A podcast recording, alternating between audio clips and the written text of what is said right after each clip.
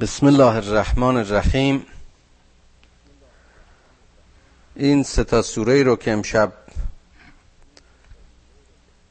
با هم مرور می‌کنیم یعنی سوره قدر سوره بینه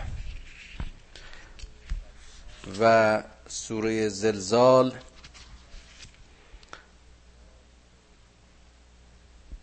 هر سه رو جزو سوره های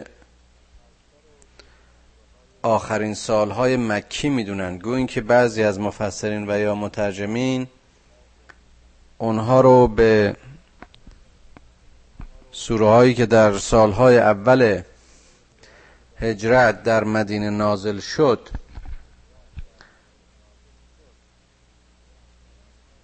زمانش رو مربوط می‌دونن. بر حال چه در مکه و یا مدینه از نظر محتوا و پیامی که در این کلام ها هست تأثیر چندانی نخواهد داشت.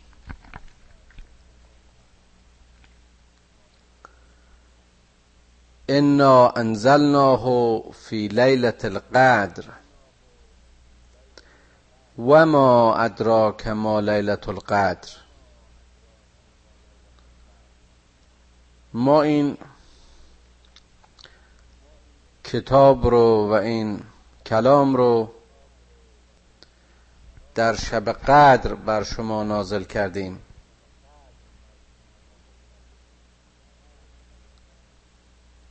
درباره شب قدر بیشتر مفسرین و مترجمین شبهای بیست سوم بیست و پنجم و یا بیست و هفتم ماه مبارک رمضان رو بهش اشاره می‌کنه. می‌دونیم که قرآن در این ماه مبارک نازل شد و باز هم این خودش یکی از اهمیت و ارزش و مقامی است که ماه روزداری و یا ماه مبارک به علت نزول قرآن در خودش داره.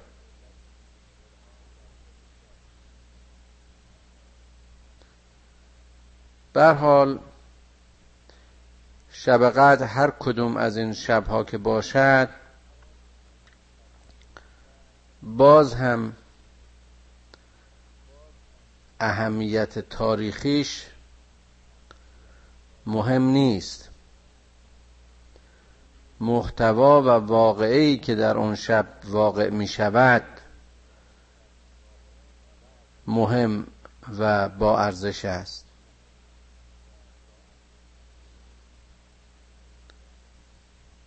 اونچه که از مسیر این انزال و یا پیاده شدن وحی بر رسول اکرم صلی الله علیه و آله و سلم و پیروان او و مسلمان ها و به طور کلی ناس همونطور که خود قرآن اشاره می‌کنه یعنی این خیر و برکت و هدایتی که نصیب ناس شد اون است که صاحب ارج و ارزش است.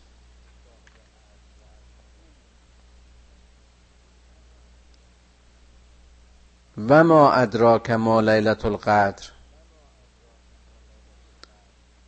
و تو از شب قدر چه میدانی؟ باز هم این نحوهی که سوال میشه ابوحت ارزش و اهمیت این شب یعنی در واقع اون چه که در اون شب اتفاق افتاد رو می‌خواد خداوند تأکید کنه و تذکر بده. در معنی قدر می‌توان قدرت رو استنباط کرد می‌توان میزان و اندازه رو استنباط کرد می‌توان قدر ارزش و میزان و شخصیت و عزت رو استنباط کرد.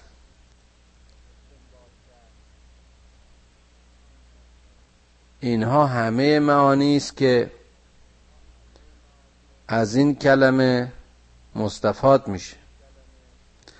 و به هر معنی که ما تعبیر و تفسیر بکنیم.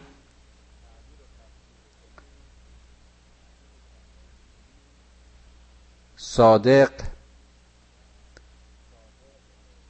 و قابل انتباق با این آیه است. انا انزلناه فی لیلت القدر.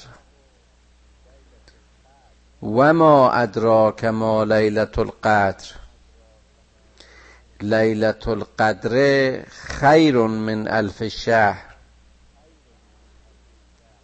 شب قدر ارزشش از هزار ماه بیشتر است. این نکته بسیار بسیار جالب است که باز هم خداوند قادر متعال خداوندی که حتی در همین آیات از قدر و میزان و اندازه صحبت می‌کنه می‌بینیم که ارزش این واقعه و ارزش این شب رو به مقیاس وسیعی بزرگ می‌کنه درشت می‌کنه. اون شب رو از هزار ماه بالاتر و بهتر و خیر با همه معانی و مفاهیم خیر بیان می‌کنه.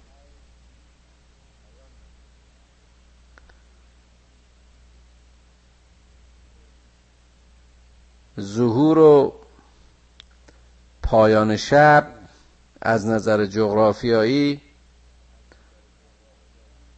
در همه شبها یکیست شب با غروب خورشید آغاز میشه و با طلوع صبح به پایان می‌رسه. و ما که از حرکت وضعی آگاهی و آشنایی داریم خوب می‌فهمیم که از نظر جغرافیایی شب و روز چگونه پدید میان. لذا میان امشب و دیشب از نظر این پدیده طبیعی تفاوتی نیست. اما اون چیزی که زمان امشب و یا زمان اون شب رو مشخص می‌کنه اون واقعه و اون امری است که در اون شب به وقوع پیوست. به بیان دیگری محتوای زمان است که ارزش زمان را مشخص می‌کنه نه خود زمان. اگر این شب نبود و یا در روز این امر انجام می‌شد باز هم تفاوتی نمی کرد کما اینکه در همون شبی که در مکه و یا مدینه این آیات بر رسول اکرم نازل می‌شد در بخش دیگری از این کره خورشید در شعاع کاملش میتابید و روز روشن بود. این توضیحات و بدیهیات رو از اینجا من در اینجا به این دلیل تکرار می‌کنم که باز این مسائل به خوبی جا بیفته. متاسفانه اغلب موارد ما در این بدیهیات هست که دوچار گیجی و سردرگمی میشیم ولی مشکلات رو با تلاش و تحقیق سعی می‌کنیم دلایل و راههاش رو پیدا کنیم و حل کنیم. روی این مسئله که تکیه می‌کنیم که ارزش زمان به محتوای زمان است. ارزش زمان به اون چیزی است که در اون زمان انجام شده. چه انسانها که سالها در جهل و بیخبری یا با بینش های مختلفی سردرگم بودند در زلالت بودند ولی با یک جرقه نور با یک تنبه با یک تذکر با یک دلیلی به هر شکلی و از هر مسیری تغییر راه و روش دادند و به سرات آمدند. و زندگی دیگری و حیات دیگری یافتند و جالب است که اتفاقا در یکی از این همین تفسیرها باز می دیدم که این هزار ماه رو ببخشید. یا الف شهر رو به عدد دوازده که ماهای دوازدهگانه سال هست تقسیم کرده. و چیزی در حدود هشتاد سال که عمر متوسط و یا طولانی یک انسان انسان هست بهش اشاره کرده.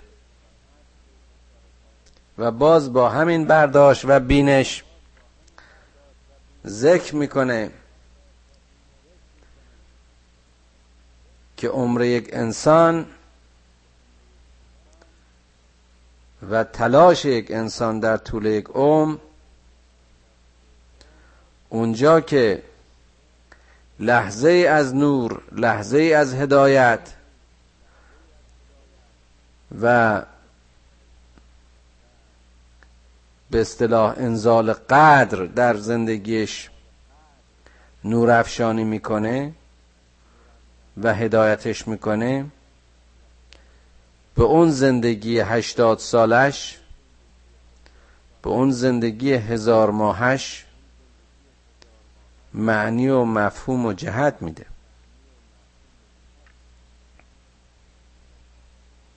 و ارزش همه خیرات و ارزش همه خوبی ها و اون چرا که در نتیجه این هدایت در زندگی یک انسان نازل میشه در قدر و قدرت و ارزش اون لحظه و اون شب و یا اون واقع است. لیلت القدر خیر من الف شهر. این خیر و این قدر و قدرت به سبب تنزل الملائکت و الروح فیها به ازن ربهم من کل امر است. واقعی که در اون شب اتفاق افتاد این بود که ملائک و جبرئیل و یا روح خدا در اون شب بر رسول اکرم قرآن رو نازل کردند اون شبی که نمونه بشر محمد ابن عبدالله صلی الله علیه و آله و سلم اسوه انسانی که باید بود این لیاقت و این ظرفیت رو در سایه انسان واقعی بودن در سایه امین بودن پیدا می کند که رابط میان خدا و انسان یعنی ناقل وحی و گیرنده وحی و گیرنده امر خدا می شود تا هدایت را. برای نجات انسانیت در همه عصرها و نسلها از منبع نور و نور علا نور یعنی خدای مهربان برای بشر به ارمغان بیاورد. ارزش و قدرت این شب ارزش و تعالی انسان است. انسانی که می‌تونه سخن خدا رو بگیره و درک کنه. انسانی که زبان خدا رو می‌فهمه. انسانی که در نتیجه پاک کردن و مصفا کردن روحش یعنی همون ودیعی که خدا در خلقت و در آغاز از خود درون هفت بار دیگر همسنخی و همجنسی خود را از راه مکالمه با رب از راه سخنگیری و شنوایی از رب این پیوستگی و وصل را از طریق رسول گرامیش احیا می کند چه مقام والایی چه قدرت و عظمتی برای انسان. میگن دین و مذهب انسان رو تحقیر کرده. انسان رو به بردگی پرستش و خاری و ذلت و گدایی از خدا تشویق و ترغیب می‌کنه. چه بی انصافی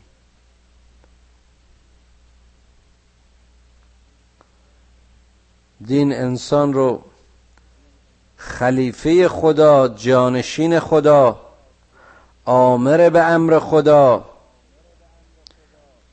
و حاکم زمین و زمان و لایق فراگیری علم لایق هم سخنی با خدا لایق هدایت پذیری و همه دیگر لیاقت ها می‌دونه. در باور دینی و نهایتا باور اسلامی هستی در خدمت بشر درآمد. و فرشتگان همه بر او سجده کردند. در باور دینی بشر علم را مستقیما از خدای خود آموخت و با شناخت و معرفت قبول مسئولیت کرد و انسان لجن و انسان خاکی خدایگونه شد. آیا این دین بشر رو تحقیر می‌کنه؟ آیا این بشر نیست که خودش خودشو تحقیر کرده و می‌کنه؟ و در سایه پشت پا زدن به امر خدا و به اونچه که فرشتگان و ملائک از طریق رسولان در هر عصر و نسلی برای هدایت او آوردند پشت کرد و کذب کرد و نتیجتا به اون اسفل از سافلین و ذلتی و خاری رسید که به جای پرستش حق و معراج به سوی رب به پرستش بودها به هر شکلی و ربها و ارباب به هر نوعی و نهایتا چه بگم؟ سفلاترین و پسترین اعضای موجودات زنده. جنس و سکس. همه فکر و ایده و راه و روش و پرستش اون رو در بر گرفت. تنزل الملائکت و الروح فیها به ازن ربهم من کل امر. این انزال و این قرآن و این کتاب هدایت کتاب پرستش نیست کتاب دعا نیست. در قرآن از هر امری یاد شده است. از انسان و انسانیت از خلقت و طبیعت از پدیده ها از صلح از جنگ از عشق از نیاز. از همه اون چرا که هست و همه اون چرا که در وجود یک انسان و در فکر و تخیل یک انسان می گنجد از تلاش های بشر از علم معرفت.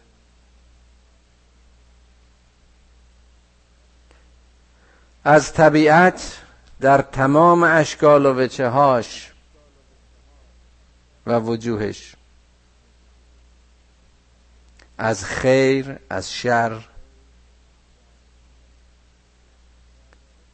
از روابط انسان ها در میان هم از تجارت و هر امر دیگری که لازم و یا در حدود زندگی بشر است نام برده شد.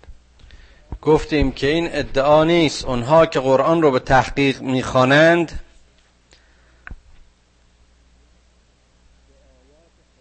به آیات خداوند سرسری نگاه نمی کنند اون چرا که گفتیم در میابند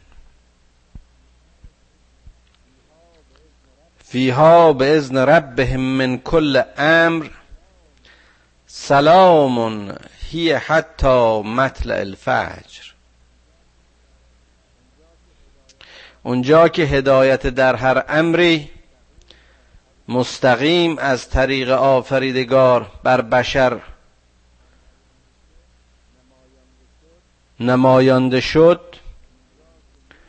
اونجا که نور علا نور در زندگی تاریک انسانها تابید اونجا که فرمان وحی مستقیم از زمیر پاک رسولان برای تزکیه برای هدایت و برای رهنمایی انسان به بشر عطا شد. در سایه این نور در سایه این شناخت و معرفت سلام است. آسایش و سلامتی. صلح.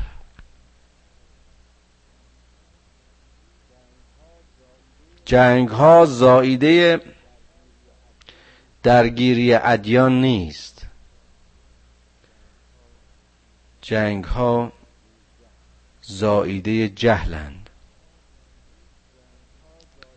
جنگ ها زاییده خودخواهی ها خود برتربینی ها کبر و غرورند. انسان های مؤمن همه خود را عبد و بنده و تسلیم حق می دانند و مقام خود را در هستی خوب می‌فهمند. نیاز انسانهای دیگر رو و نوعیت اونها رو درک می‌کنن لذا در صلح و صفایند. چه در درون مؤمنند یعنی امنیت و آرامش دارند و چه در برون صالحند که جز صلح و صفا نمی جویند و این سلامتی و این صلح و صفا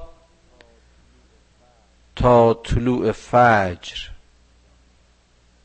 ادامه دارد. یعنی که همه شب یعنی که تمام این ظلمت در نهایت عمقش و در نهایت گمراهیش و بینشانیش در سایه نزول هدایت و تابش نور حق به فجر و سپیده و نور و روشنایی و صلح می انجامد. سلام هی حتی مطلع الفجر.